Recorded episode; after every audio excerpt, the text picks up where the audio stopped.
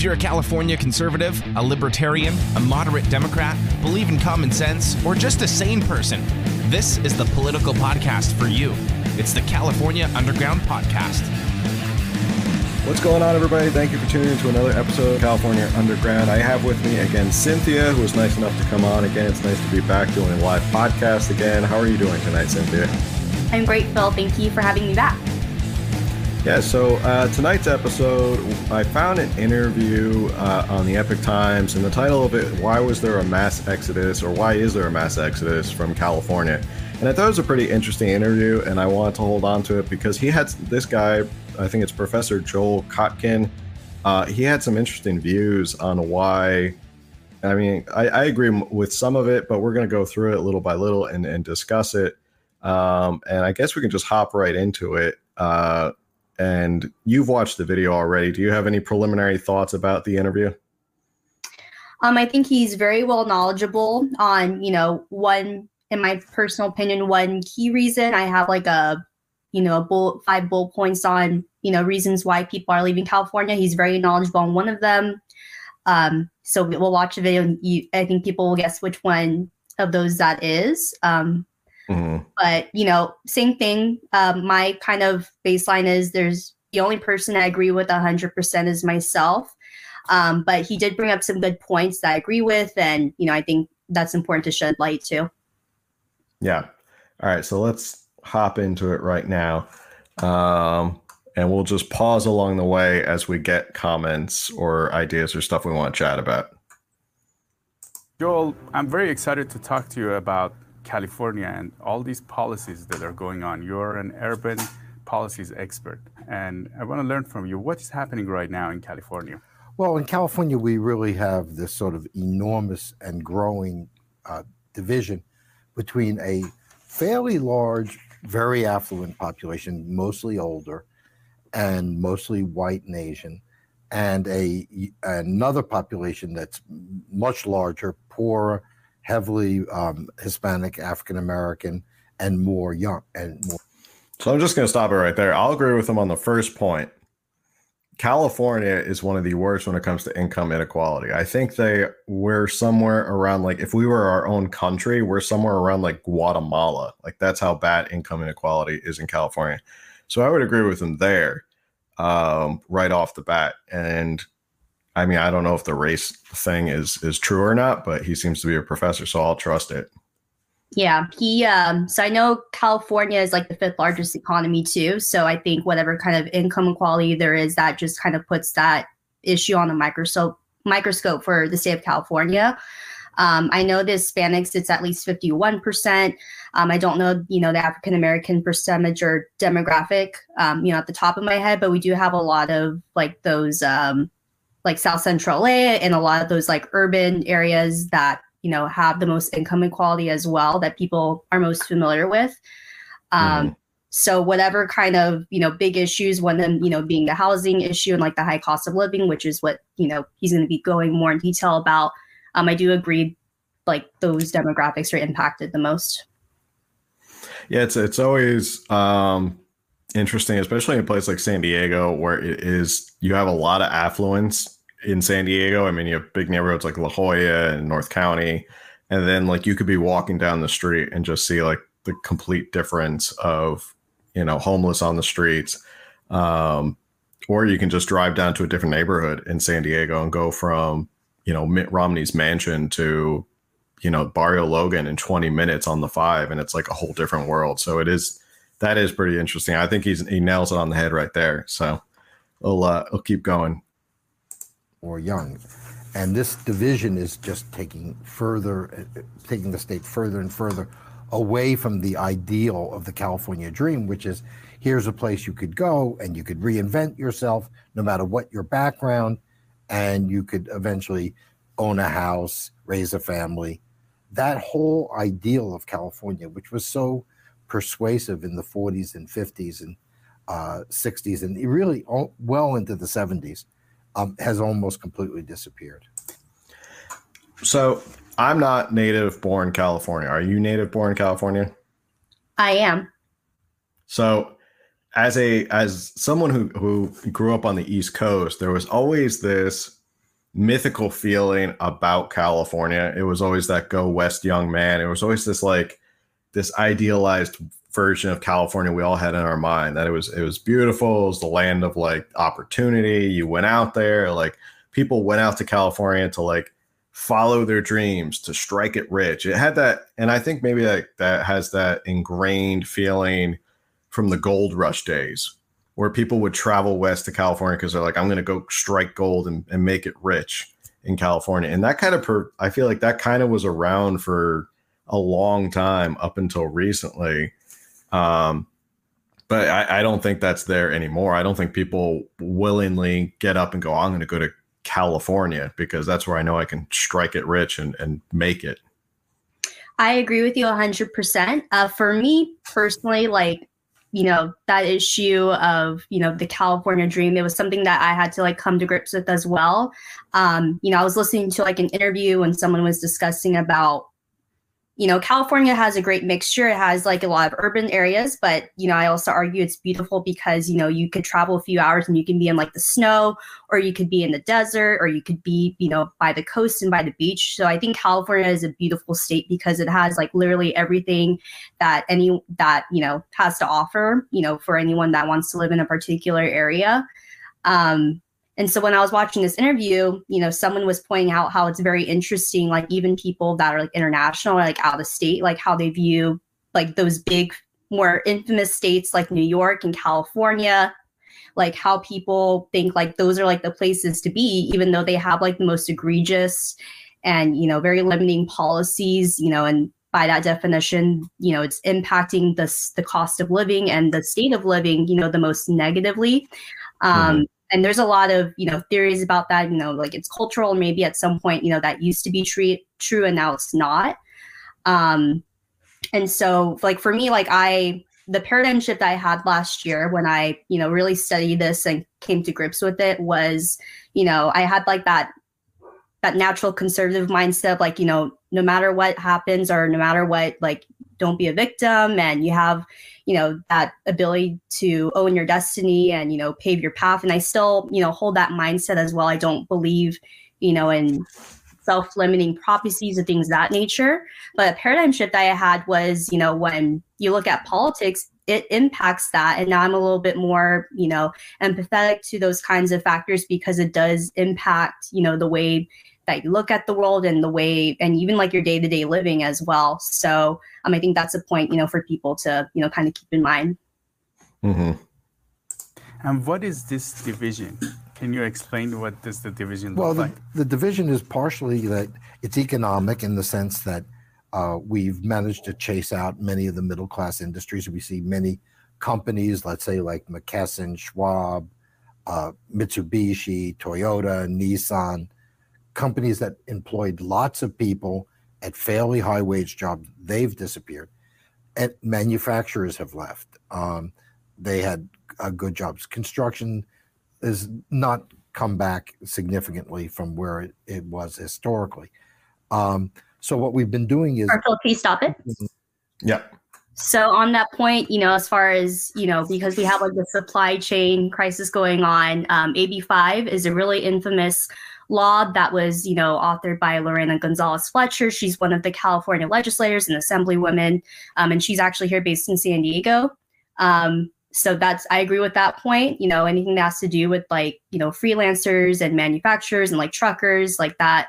You know, that you know law got passed, I believe, in like in 2019, 2020, and it's still like a big point of contention amongst that community as well. And we're facing that and now it's also impacting you know national wide as well because of like all that stuff happening from california.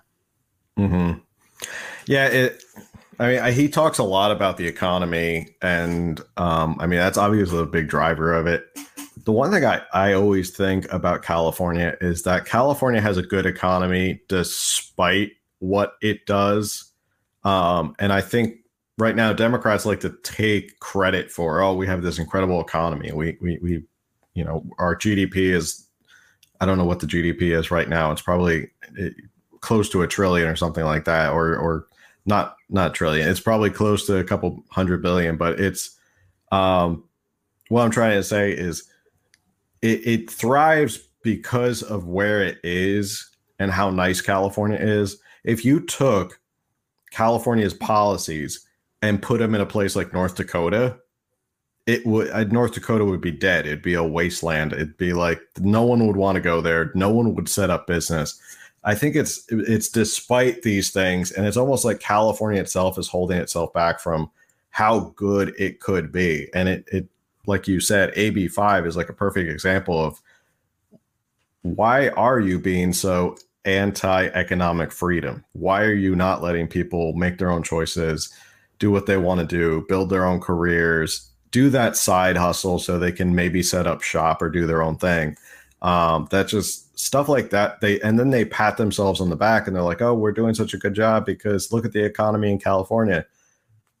But is it because of the stuff you're doing, or is it because California is just so nice that people want to be here? People set up shop here there's a lot of money here. So I agree. I think that's a good point that you made too. And I've never heard that perspective. And you're right. I think part of it, why California can sweep these things under the rug. And I'm glad, you know, at least these kinds of things are coming to the surface because we can't avoid them any longer, or at least the politicians can't hide them any longer. Um, you know, is because, you know, in my opinion, I think it's because of how big the state is. So, you know, I think it's easy for things to get just swept under the rug for it. Yeah. Yeah, the middle class job. So in the last 10 years, 80% of all the jobs created in California paid under the median income. And of those, half paid under 40,000 a year. It is not possible in most of California to live decently on $40,000 a year. The class that you mentioned that are doing okay, what is right. that class? Well, I think there there is the at the very top are what I would call the oligarchs. Um, in the in the book that's coming out about feudalism, I talk about them as being really right now sort of the global elite, and and California, particularly the Bay Area, is the center of that.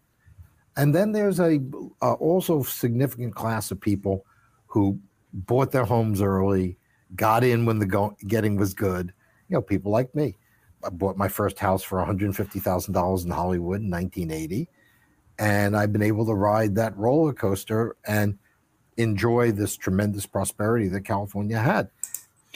Now, of course, under uh, what Janet Yellen's unrealized gains idea, he's probably facing an enormous tax bill for that hundred fifty thousand dollar house in Hollywood. Um, I thought it was interesting he mentioned feudalism because I always thought I was just like a conspiracy theorist about how I feel like society is regressing backwards when it comes to uh, the way society is structured. It feels like we're going back to a feudalist society where it's like you have your your your upper class, which rules everything. They control everything. They own all the property and the business. Um, and then you just have all of us who are just the serfs who really were, were debt slaves. Uh, we have no opportunity for moving up or down.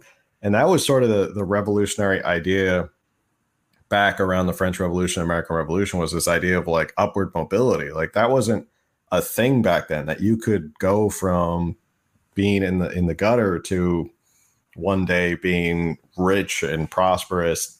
And I feel like we're going backwards. Like now it's the rich are rich and they'll keep getting richer and the middle class and poor are getting poorer and weaker here in California.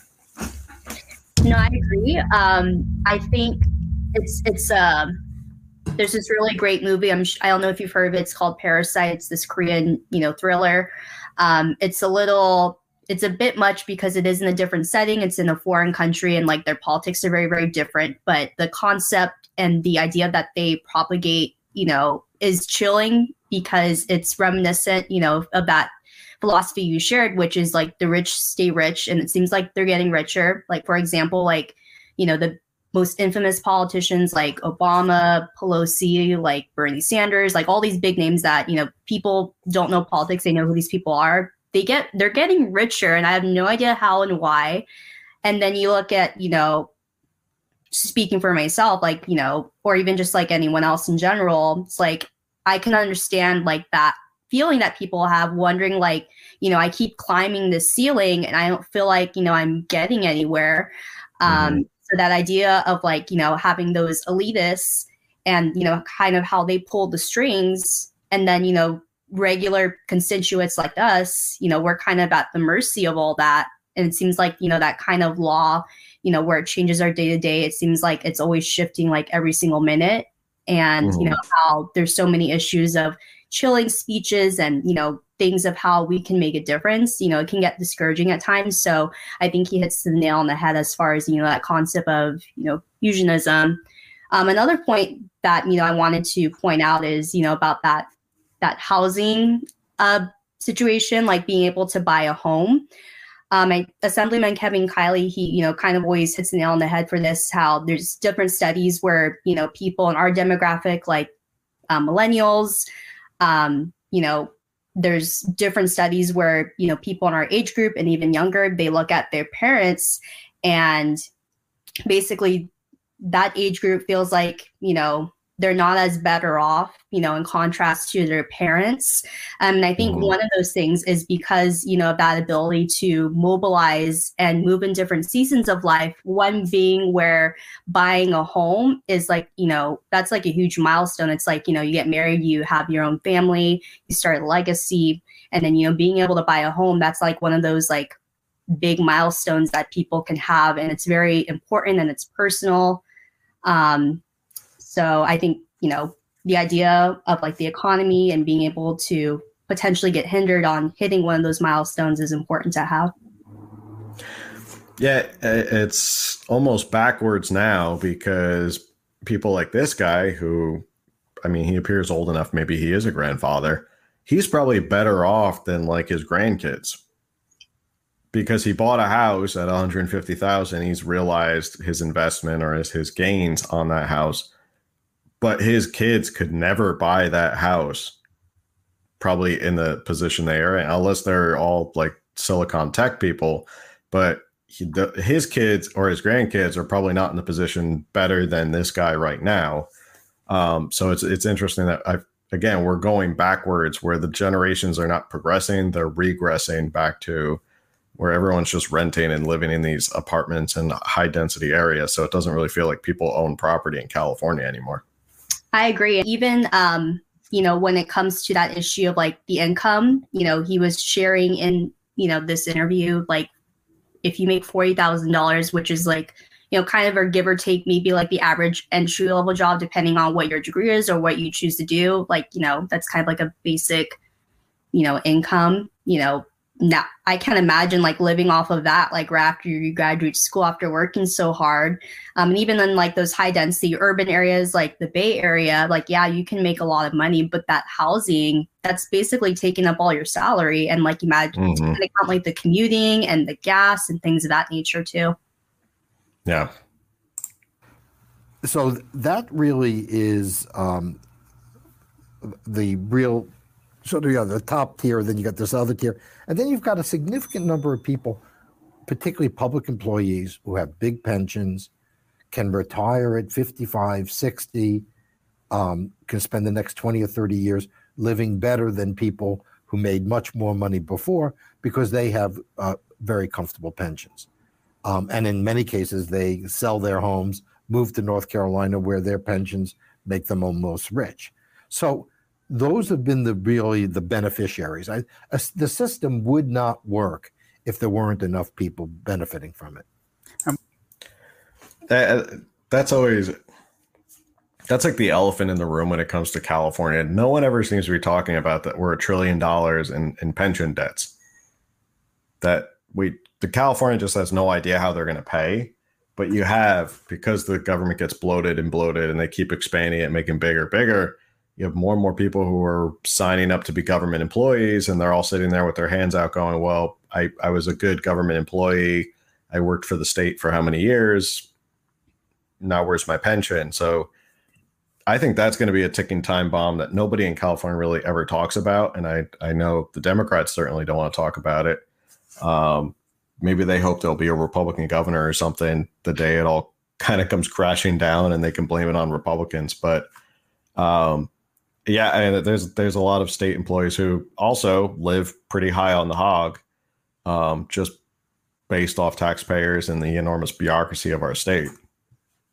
Yeah, and even just like you know regular day to day discussion, like you know, typically people have like a regular, like, um, you know, full time, you know, they're regular employees, not discussing like business owners or freelancers or things of that nature. You know, there's always, you know, if you're fortunate, if you're blessed, you have like, you know, the health care, you have the dental care, and then you have like the vision care, and then you have like those retirement benefits. Like, I don't, there's not a lot of like discussion in regards to like, you know, the pension, at least, you know, in my day to day, um, because that's always kind of like a, like an old school kind of talk that, you know, people have. It's like, you know, an unspoken thing, but it's also mm-hmm. kind of like, you know, one of those things where it's really out of the reach or just not even the discussion because, you know, people like aren't probably getting it, which is pretty sad. And it could also be a, a result of like this guy saying a lot of the middle class manufacturing jobs that used to be here are now gone. So the best middle class job that you could get used to be you could go work at a manufacturing plant, maybe you were part of a union, there was a pension, but that was still a private company and it was still a private manufacturing company. But now it's people are looking for that style of job. And the only people who are really providing it is the government at this point because businesses are leaving at such a high rate. There are no good middle class jobs with possibility for retirement and benefits like that anymore. Agreed. And what percentage do you see is are those people? Could, could you would, would there be an estimate? You know, I the best estimate I could see is about thirty percent, maybe 25 to 30 percent.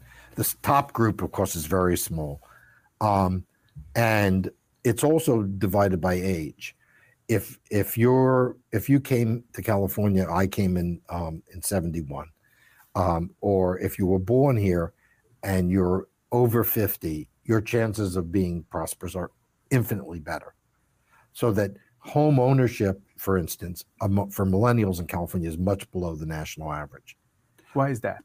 Well, one, the major problem is the cost. The costs of housing in California are extraordinarily high. We're talking about a median multiple, which is a relationship between house price and, and median income, of something around nine, eight, nine. Historically, it was 3 mm-hmm. In Dallas, it's it's a little over three. In Houston, it's a little over three. In Indianapolis, it's even under three.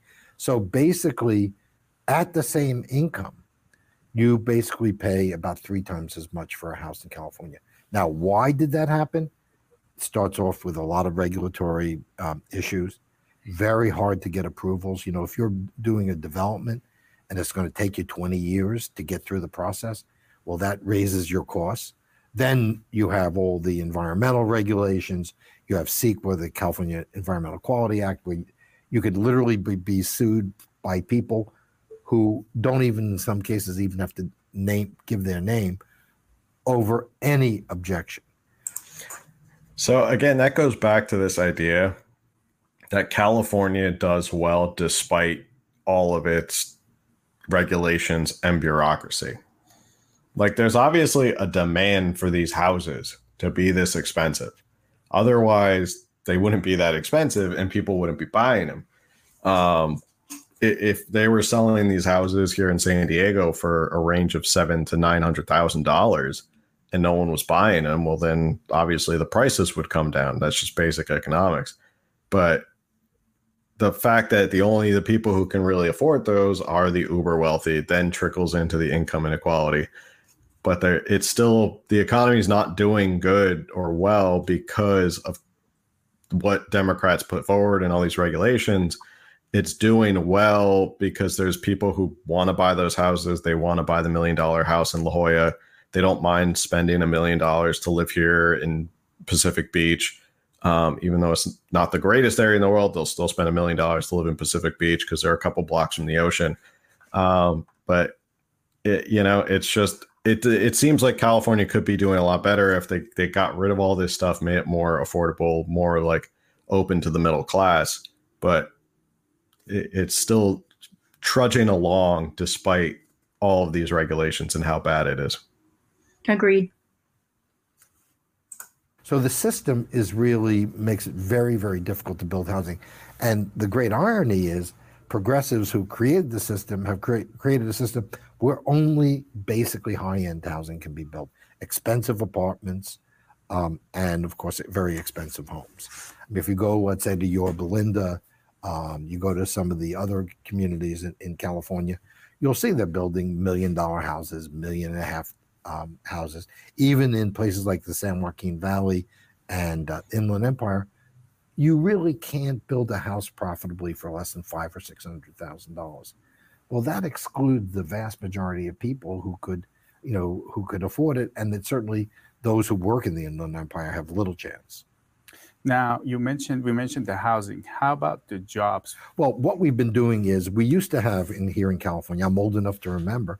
We had an incredibly diversified economy, a strong agriculture, big construction, manufacturing of all kinds, huge aerospace industry, and then of course entertainment and technology.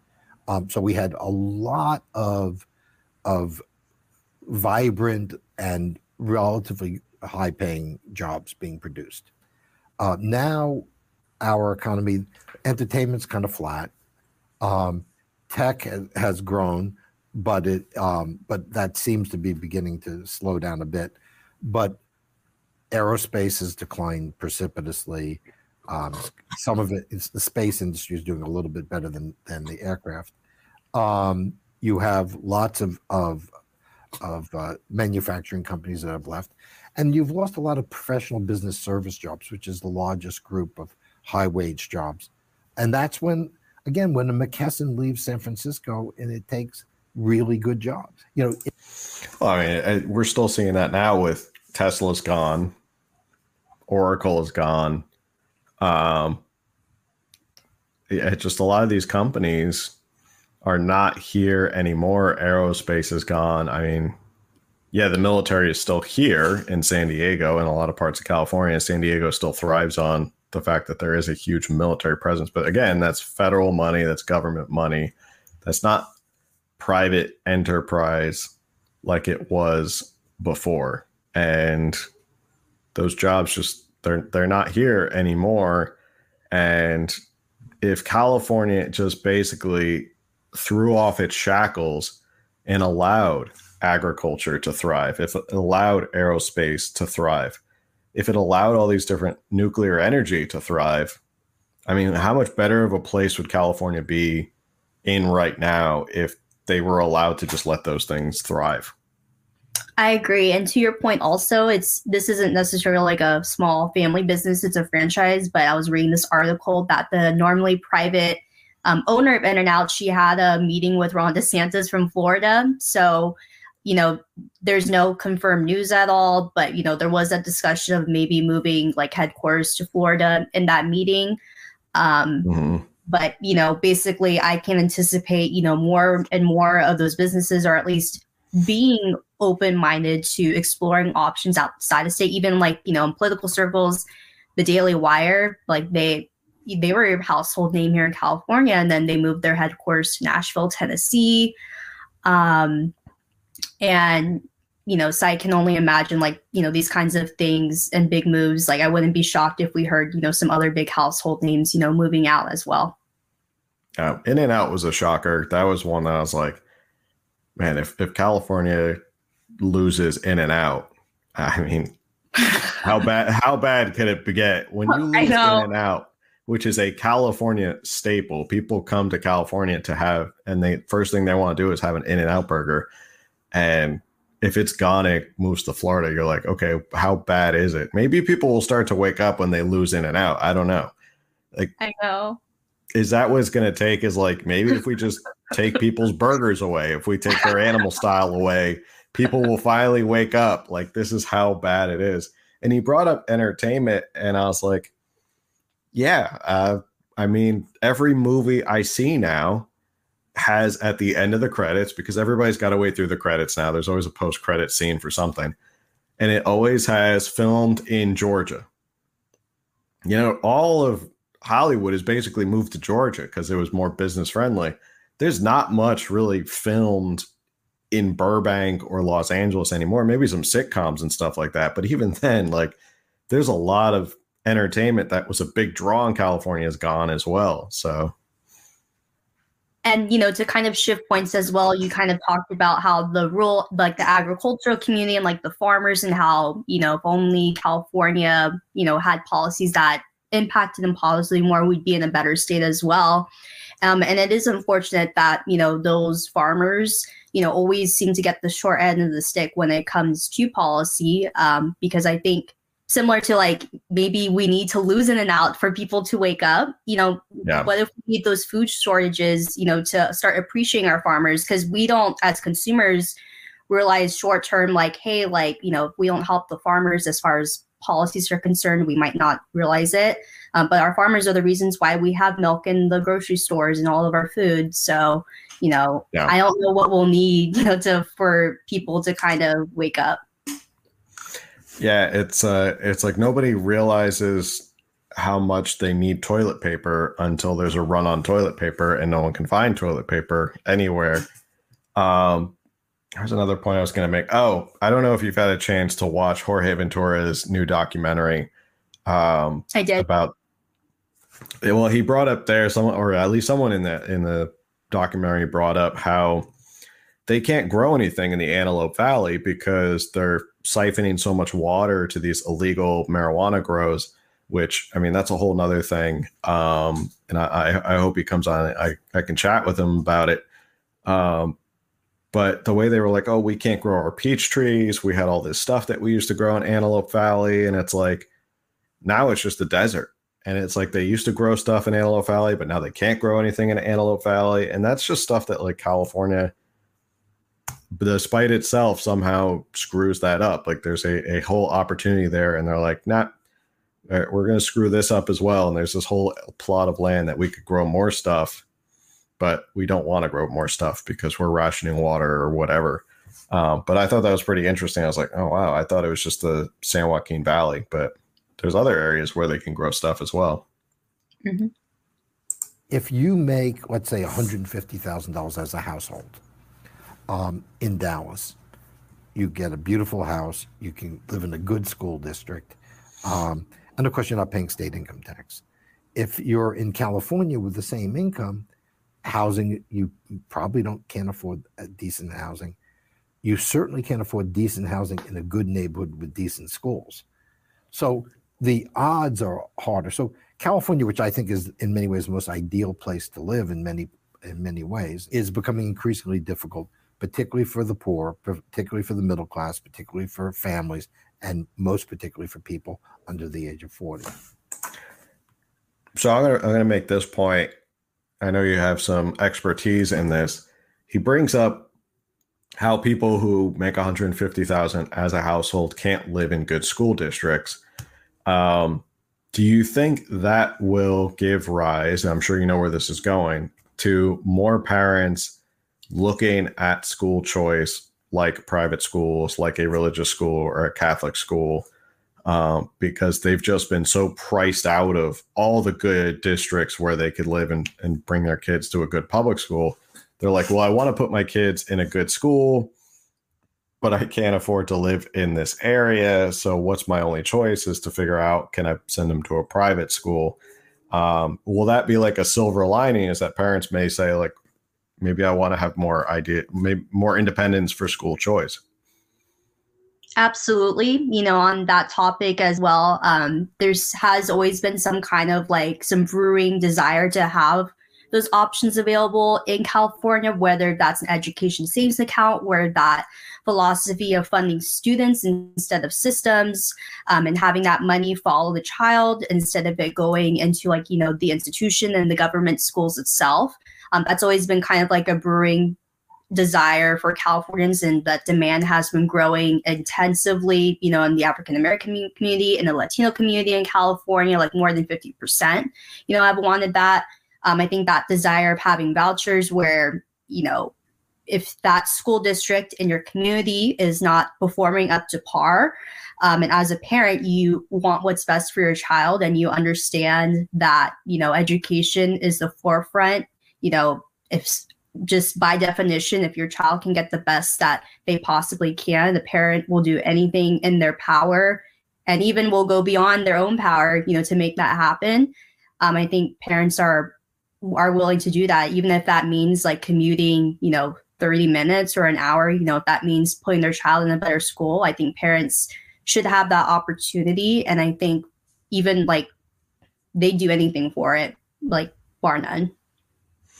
And hopefully we see, you know, if this uh, proposition passes next year, hopefully we see maybe more schools popping up in areas where it gives people that choice so that they don't have to go to the public school. But um, yeah, I, I just thought that was interesting that you said, well, you can't afford in Dallas, you could afford to send your kids if you made 150,000 a household to the best school district. In California, it's 150,000. It's probably going to be like just an okay school district. Um, so that may that may change people's perception about school choice coming up next year. And I'll just make one more point before we move on. Um, you know, on that discussion of government schools, because I know it's probably like the number one, you know, counter argument. So while I have the opportunity, I'll just kind of share that. It does require a paradigm shift, you know, when it comes to the issue of school choice, because a lot of people think, you know, it's attacking teachers or you or things of that nature. Um, it's not, you know, the philosophy of funding students and systems like it requires a paradigm shift. You know, the best way that I could describe it is, you know, that money really should be in the hands of the parents and be funding the student and not the system. Um, my philosophy is we really should be putting our families over any kind of institution out there. So family over institutions, and that money doesn't belong to the government schools. And mm-hmm. you know the the best you know analogy that I could give that Corey DeAngelis, which is you know really big thought leader in the school choice community and movement. Um, the best analogy that I could give is giving people the opportunity and the choice to pick which Walmart to go to and which grocery store to go to is not stealing, you know, from that money.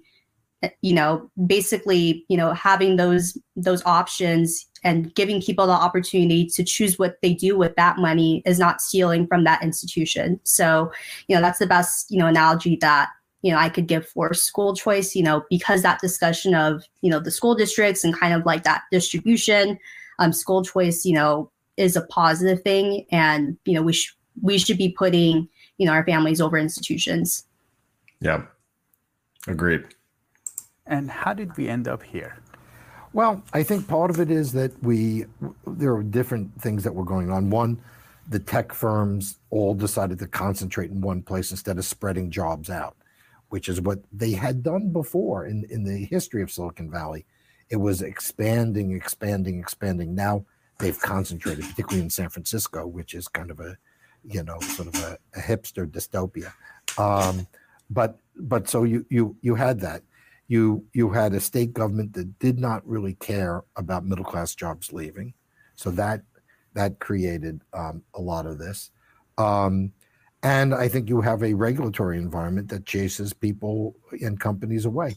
So people don't come in and invest. I think California got the seventh most investment of any uh, of any state in the last couple of years, and it's the largest state by far. You would think that it would be incredibly tempting. It's only people with surplus money who are throwing money into California now, and that's mostly uh, Chinese. And of course, that's now slowing down as well, which is going to cause a very interesting situation friends of mine who work in real estate say that 70, 80% of the new houses in parts of Irvine and Tustin are going to overseas Chinese. So I had had uh, a guest on months back, uh, Jason, who had who was an expert on Chinese politics, and we discussed this exact thing. And he was talking about how you know, the state government kind of allowed the Chinese to come in and invest a lot of money. And one of the, the sort of physical uh, visualization or physical materializations that you can see is if you look at downtown LA right now, they're building all these beautiful skyscrapers and these high apartments and stuff like that. But no one in LA can really afford to live there and there's not that many people. So but it's just them dumping money into the economy and buying up land and, and paying 20, 30, 40% above market value. And he had also brought up how state government really hadn't cared about middle class jobs leaving. And the state government could have been a little bit tighter on that sort of stuff and, and more protectionist. I don't think they wanted to, maybe because a lot of politicians in Sacramento are benefiting from that. Maybe they have lobbyists who are pushing for this. but that's that's going to be a, an issue coming up soon too. Is that there there's going to be these ghost towns of Chinese investment that we didn't foresee or we just let happen. Um, and no one's going to be living there. It's just going to be big, empty, beautiful apartment buildings. No, definitely. Now the problem is these overseas Chinese can't even come visit their properties right now. Mm. So I mean, they're they're you know we we've got a terribly in, um, imbalanced economy, and then you have you know such things as poor schools, uh, which means middle class people feel they have to send their kids to private school. Um, obviously, the high housing prices, high taxes. So what we're seeing is a growing migration out of California. And what's really interesting and has not been really reported is foreign immigration has has slowed down. Actually, LA County is now getting fewer immigrants than it did before. I see. Because you know what? Immigrants aren't stupid. I mean, they know that unless they have a lot of money, California is a very difficult place to live. Now, going back to this division between these two groups, you mentioned there is the elite group and the people that are doing fine. There's about 25, 30% guesstimated. And the other 70%, why do you think the majority are supporting this ideology if, if, if, if they're hurting them? It's a very good question. I think there are several things. One, the Republican Party in, in California is a joke. Uh, it's it's just it has uh, perhaps permanent brain damage. I, am not. I, I mean, anyone who tunes into the show knows I spend a lot of time harping on how bad the California Republican Party is. But he's right. I mean, it's just that there's no legitimate opposition party in California, and that's one big issue.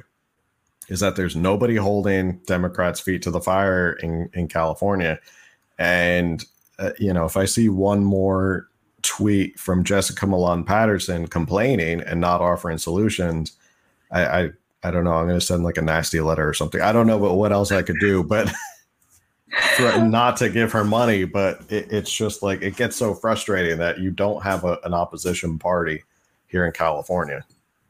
Yeah, and you know to kind of you know, go a little bit backward because he talked about, you know, immigration, you know, being in California, we are a southern border state, meaning, you know, we, you know, in San Diego in particular, you know, we live like, you know, we're right by Mexico, Tijuana.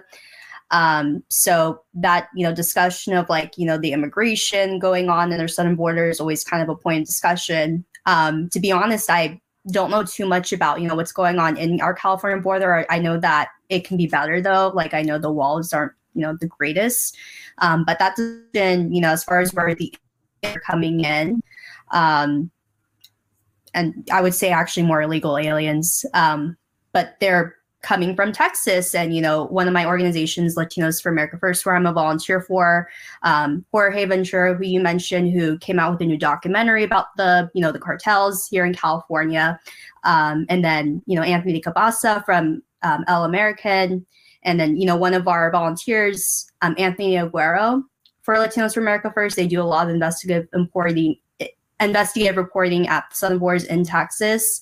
Um, and you have to wonder, like, okay, there's this you know, obviously Texas has their own set of politics that I don't want to get into on why they're going there and not here in California. But you kind of have to ask yourself, like, why would they go there and not here in California when we're technically a southern border state too? Yeah, it's uh, and, and, talking about being on the southern border, we go down to TJ every once in a while because my wife grew up down there and, and she has family, so we go down and visit. And there's you know good restaurants down TJ, and it's a lot more affordable to go to a really nice restaurant TJ than it is here in San Diego.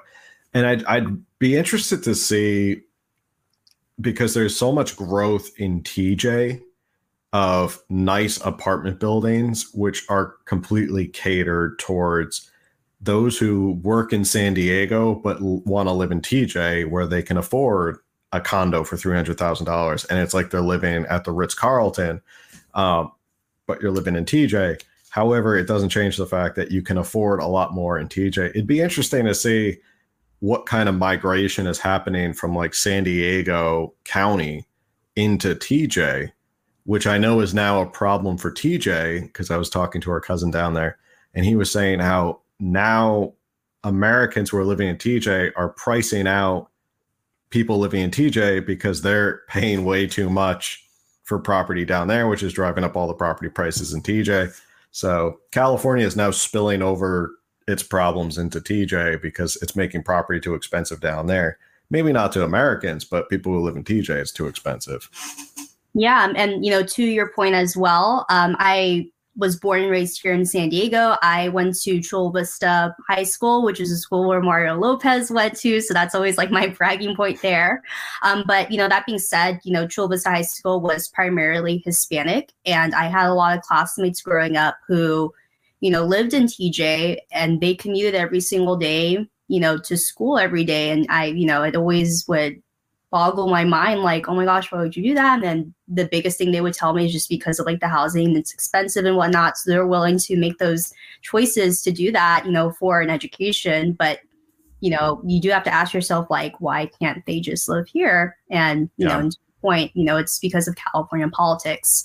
Um, to kind of shift gears to talk about you know the republican party um, I, I laughed pretty hard when i heard that. Um, but, you know, if anyone follows me on my social media, you know, my name's Cynthia Cowie. You can find me on Instagram and Twitter. So Twitter is where I'm the most political. And that's where I kind of let my wings fly. Um, but I've tweeted out a few times, kind of to, harping on this point where, you know, as far as like what the GOP and what we can do to improve our platform in the Republican Party, you know, I have spent, I've spent, you know, well, I've always used to when it came to like the messaging or like kind of like how to make us better, you know, was always like that what you discuss, you know, always being on offense instead of defense. Um and so I've have significantly spent now less and maybe like 0%, you know, attacking like Democrats or even those people and really trying to hone you know our own side and our own party and being constructive about it because you know a lot of it can be you know a little bit unproductive and you know because i'm 100% convinced that i feel like republicans we you know destroy our own side more than the democrats actually destroy us at times.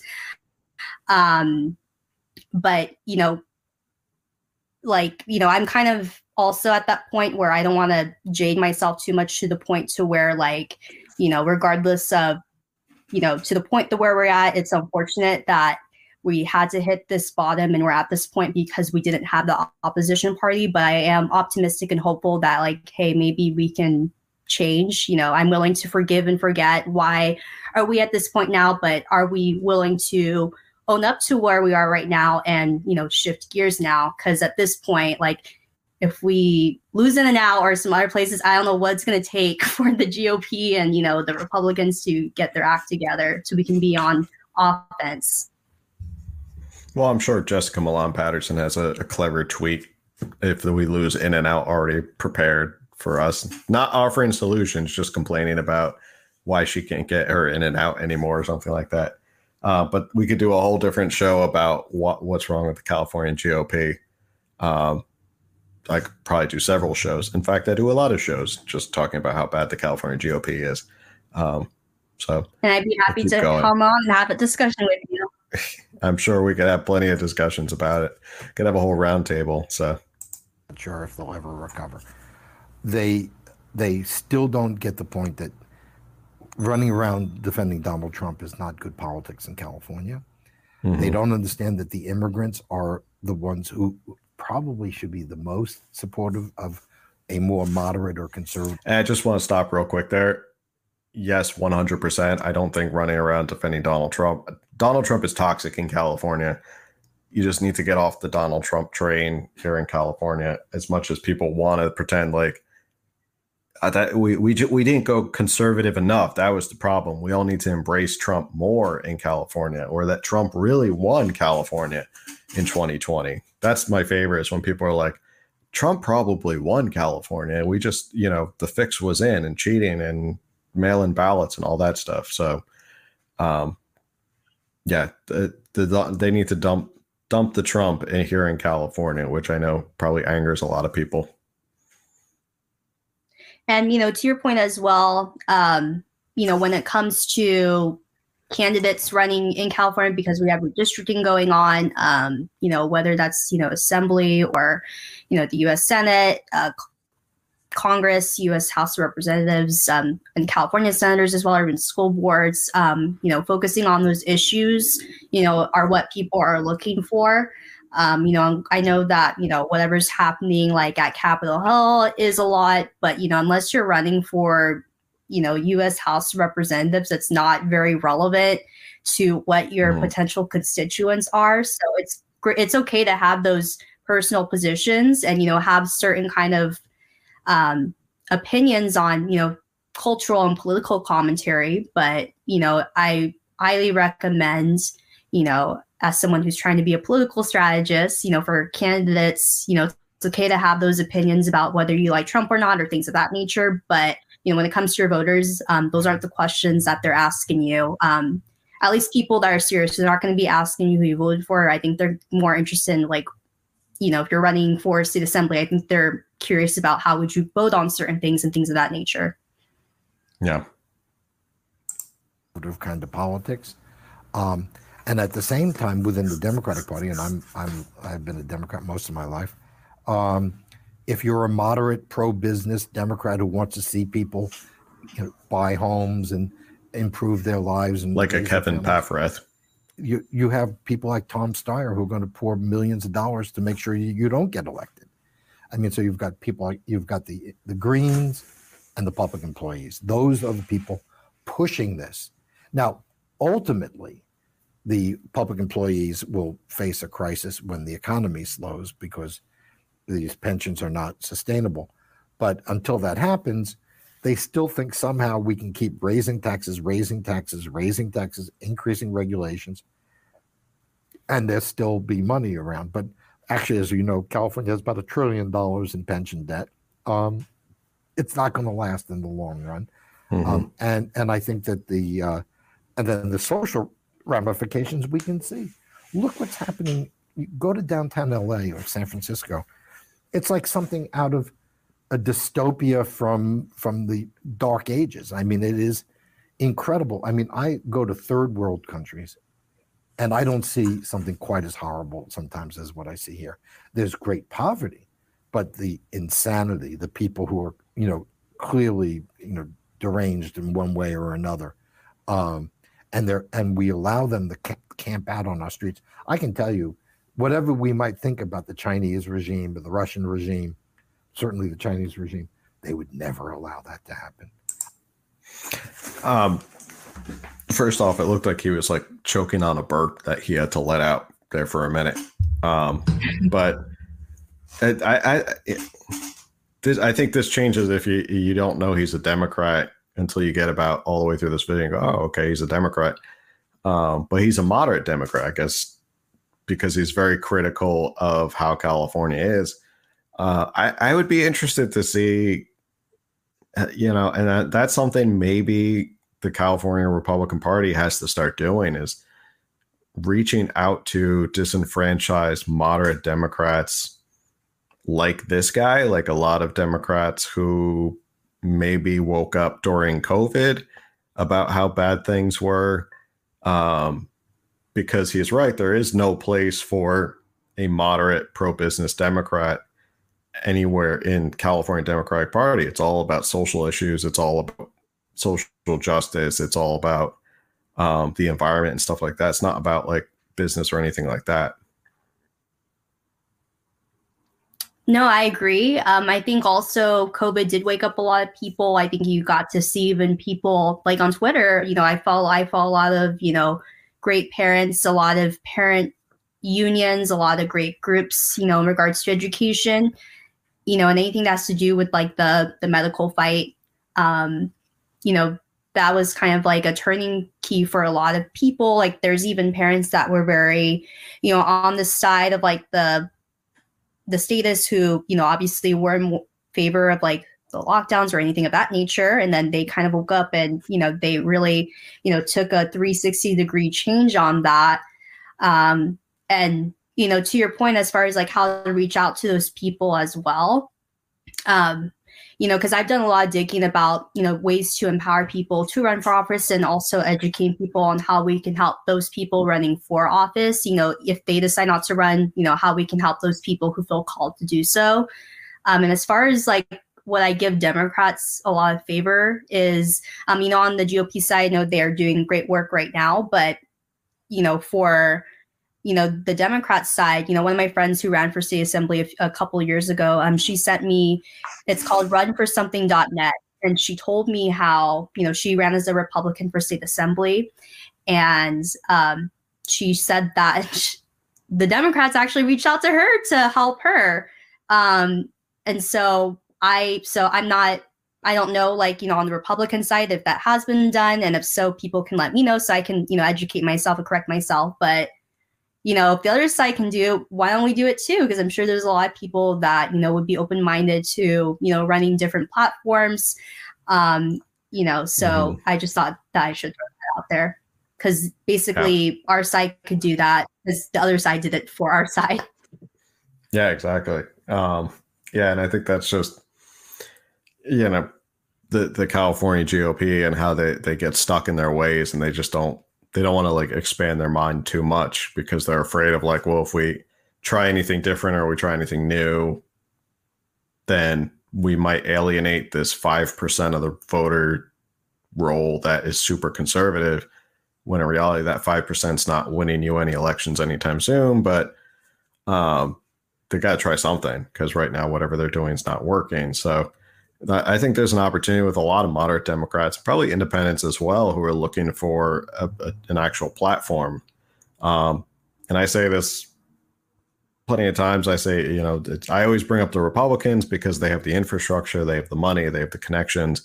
But if it were like the Libertarian Party all of a sudden got its act together and became the opposition party, I'd probably be fine with that too. It's just there's got to be some opposition here in California and that's really what it comes down to. Um, one party rules is not clearly not working here in California, and the one question I always tell people if you to ask is if Democrats have all the solutions, why is California not an absolute utopia? They have control of everything. So why is California not a utopia? Why have you not achieved all of your democratic ideals? Why is it not everything you've been touting for so long that you think are the solutions to every ill of our society? How come we're not a perfect utopia? You know? Agreed. Because and there's someone and there's a candidate running for I'm sorry, go ahead. No, no, you go ahead. Oh, um, uh, basically, there's a candidate running for state controller. Uh, I think the recall, the California recall for Governor Newsom, I think it opened the door for people to start having discussions on, you know, statewide elections like the Board of, you know, Equalization, um, you know, the Lieutenant Governor, the Attorney General, you know, and you know the Secretary of State, things of that nature, and the Treasurer. Um, and there's this really important statewide position uh, called State Controller, and Lanhee Chen, who did a really great fundraising quarter. I think so far he, he launched his campaign, you know, sometime this year, and he's already fundraised more than a million dollars, which is really impressive, especially for someone running for, you know, a position that you know a lot of people don't know of. Like even I think even I would argue even people that are political geeks might not even know what a state controller does. But you know, he did a podcast kind of sharing more about you know know, the one party rule. And you know he drives that point which you know affirms your opinion as well which is like the democrats have had decades long power you know all this time. And you have to ask yourself like why is that? And you know in addition to that you know if we're doing so great you know why is that? Like they don't the democrats don't have an excuse or justification. Yeah I mean, they can't legitimately blame anything on Republicans because Republicans are such a small minority of both chambers of the legislature. They haven't held uh, the governor's mansion in how many years. So they can't be like, oh, it's you know, it's those darn Republicans screwing it up. And Republicans don't have power over anything. So the only people who have power over stuff is you, and it's we're certainly not a utopia. So you know, you should be able to ramrod everything through that you want um, but you, you, I don't know. Uh, we got a couple minutes left. I don't want to take up too much of your time. Um, and then we got we'll, we'll wrap this up before No, we got a couple more minutes, so we'll wrap it up soon. I've been to where poor people live in China. They live way out of town. I'm not suggesting that that's what we want to see, but we we have to be very clear that a society cannot allow this kind of behavior. And what's weird is this the state wants everybody to go and work in the central core, but the central core is basically become dystopic. And so you know, certainly nobody with a family is going to want to live in, in San Francisco unless they're so rich that they can get their way um, out of it. You know, there are more dogs than kids in San Francisco. There are more drug addicts than than um, than there are high school students. This is this is the role model for the rest of the country. I don't think so. What do you recommend for our audience to do?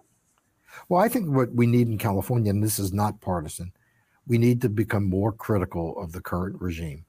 Whether you're a Democrat, support the Democrats who are pragmatic and, and pro business and, and, and, and middle class oriented.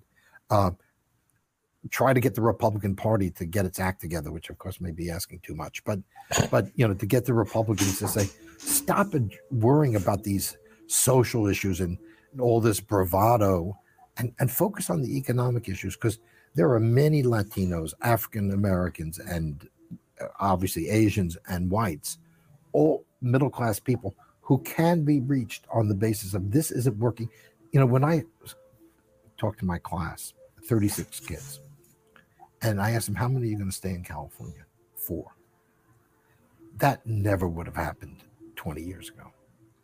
Why would anyone want to leave California with great weather, beautiful topography, all sorts of culture, great food, all this stuff that is really unique to California? It takes policy genius of some diabolical sort, sort to push people out of California.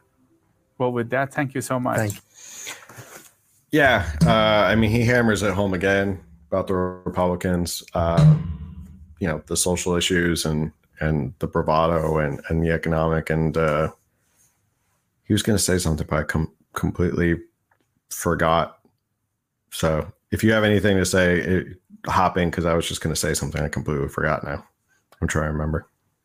Sure. Um, so when it comes to like the social issues, um, when I think what you know the guy, what the professor was saying, and you know what we're talking about when we say social issues, like you know things with religion, you know the pro-life issue, like anything that's extremely controversial, like when it comes to that, you know the LGBT issues, like that's what we mean. I just want to clarify for you know the viewers and the people watching this podcast. You know, that's what we mean when we say social issues.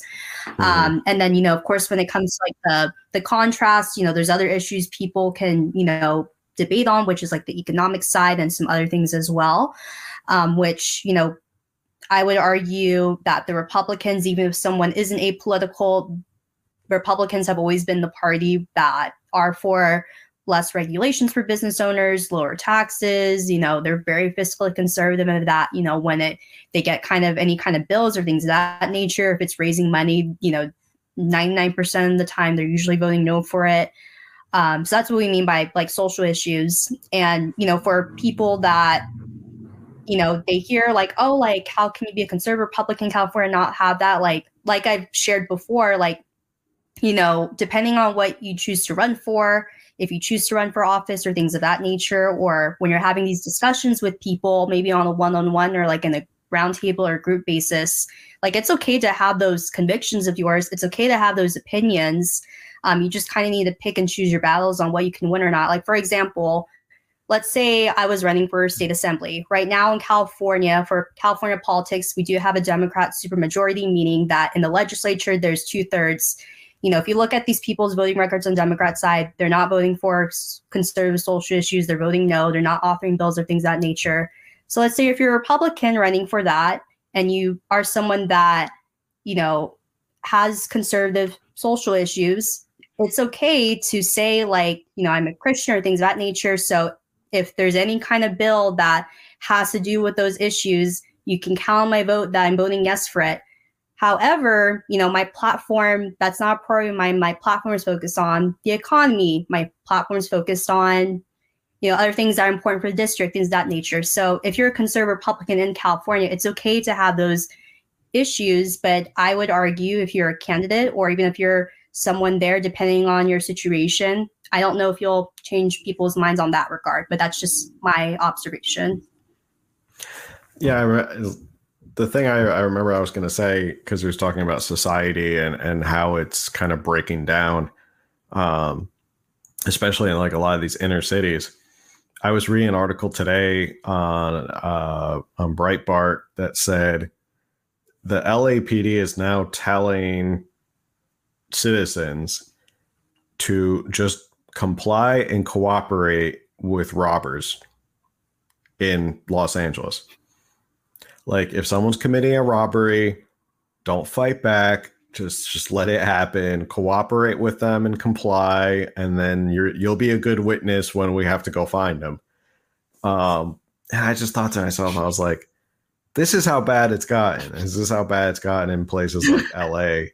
That they're just like, yeah, just let the you know, just why don't you just work with the criminal? Just let them do what they need to do, and maybe the police will come and like take care of it later. It's like, why aren't we focused on the issue of like, why is this happening? Why is it so bad in California?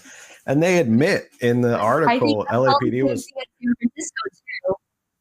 Yeah, it's like they admit, like, yeah, we know it's really bad and that there's a lot more robberies and crimes being committed so just you know just work with them just comply and work with them and i'm like yeah i think that's what this guy's talking about is it, it's just society has gotten bad in california where shoplifting is out of control robberies are obviously out of control it, it's just drug use is, is out of control um, and california just takes a, a soft stance on it. So i don't know if that's like maybe that's a winning issue for another candidate is to be like i'm going to be tough on on this sort of lawlessness of like, you know, we live in a society and you have to be a part of society and you know this is unacceptable what's happening. So we our our hearts go out to people who are struggling but we also live in a society where people have to conduct themselves a certain way Agreed. And I apologize for, you know, interrupting while you're talking as well, but I was just going to add that San Francisco, I saw the same article, but it was in San Francisco too. Like if that happens, just comply. Um, but I do yeah. think that's an area of opportunity where, hey, maybe if a Republican, maybe you can't be like, you know, so gung ho about like a social issue campaign, but that's something you'd be extremely like convicted about, like no compromise, no being bipartisan, no meeting in the middle, like no, like law and order this is the law, it is what it is, and have a very hard stance about that. So, you know, if you can't be so hardcore about the social issues, I think those kitchen table issues, you can get away with being like, you know, more to the right, or I guess have like that more like hardcore Republican conservative stance, I guess, if we're gonna, you know, put in those terms. Yeah, it, it could be a way to get that that if you're talking about socially conservative kind of stance of like um you know we, we can be empathetic and help it's kind of like a carrot and the stick approach of like well we want to help people we're going to give them plenty of ways to get help and stuff like that but it doesn't give you the right to rob people or break into cars or all these petty crimes.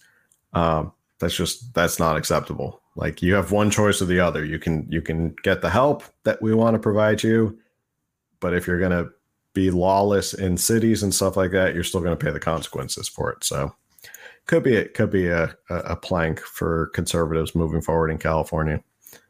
Um, all right, so it's it's been about well, it's been over an hour. Uh, you know, a 16 minute video. We had a lot to talk about.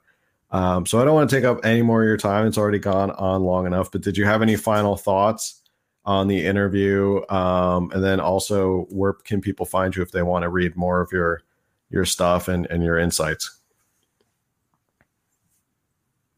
Thank you and you know i had a great time. It's always i feel like we can go on and on about these kinds of things. So thank you again. I think we had a productive conversation regarding the interview. Um, i think you know the professor and Epoch Times is a great resource and i thought the interview was a great opportunity to kind of see in the inside of someone who is a Democrat because it's always like even like on Twitter, I follow, you know, journalists and reporters who you can kind of tell off of their publications they lean more to the right but it is important to kind of see like what the other side like how they view our side too because it can you know help iron sharpens iron so you know i think that's good um, so people can follow me cynthia Kaui so you know it's c-y-n-t-h-i-a and my last name is Kaui k-a-u-i so it's you know right there um, you can follow me on Instagram. I have a lot of lifestyle content um, and I post politics here on there. You know, we have, you know, the primaries coming up in June and, you know, the the midterms coming up next year.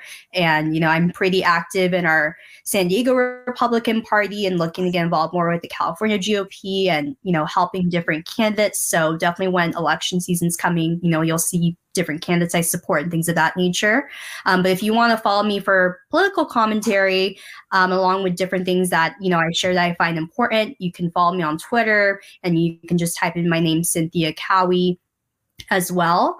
Um, and, you know, as I mentioned, I'm a volunteer for Latinos for America First. So if you want to look us up, we're going to be endorsing candidates um, on the federal level. But here in California locally, I'm a volunteer for Californians for School Choice. We have a ballot initiative where we are creating an amendment to the California Constitution so we can have, so every child in California can have an education savings account. So basically, bring school choice to California politicians.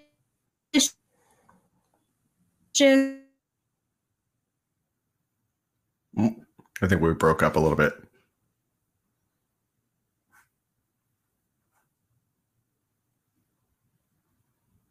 I think we might have broke up. And you might have lost her. Oh, did we lose you for a little bit? I think we did. I'm sorry. Do you remember the last thing that I said? Uh, you were talking about educational savings accounts for prop.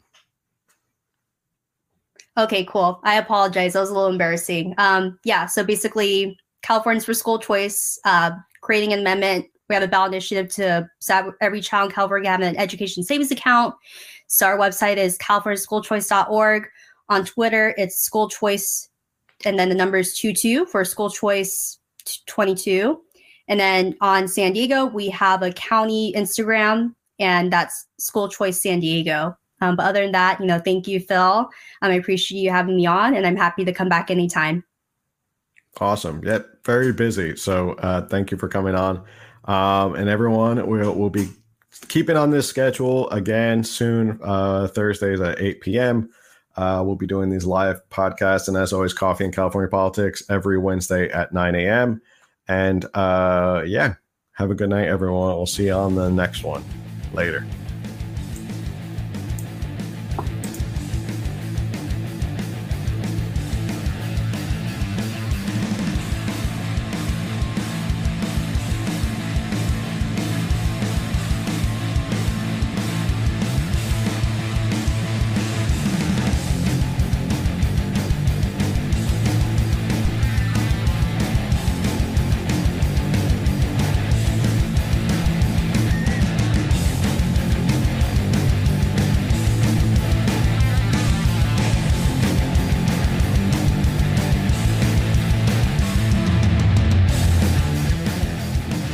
Listening to another episode of California Underground. If you like what you heard, remember to subscribe, like, and review it, and follow California Underground on social media for updates as to when new episodes are available.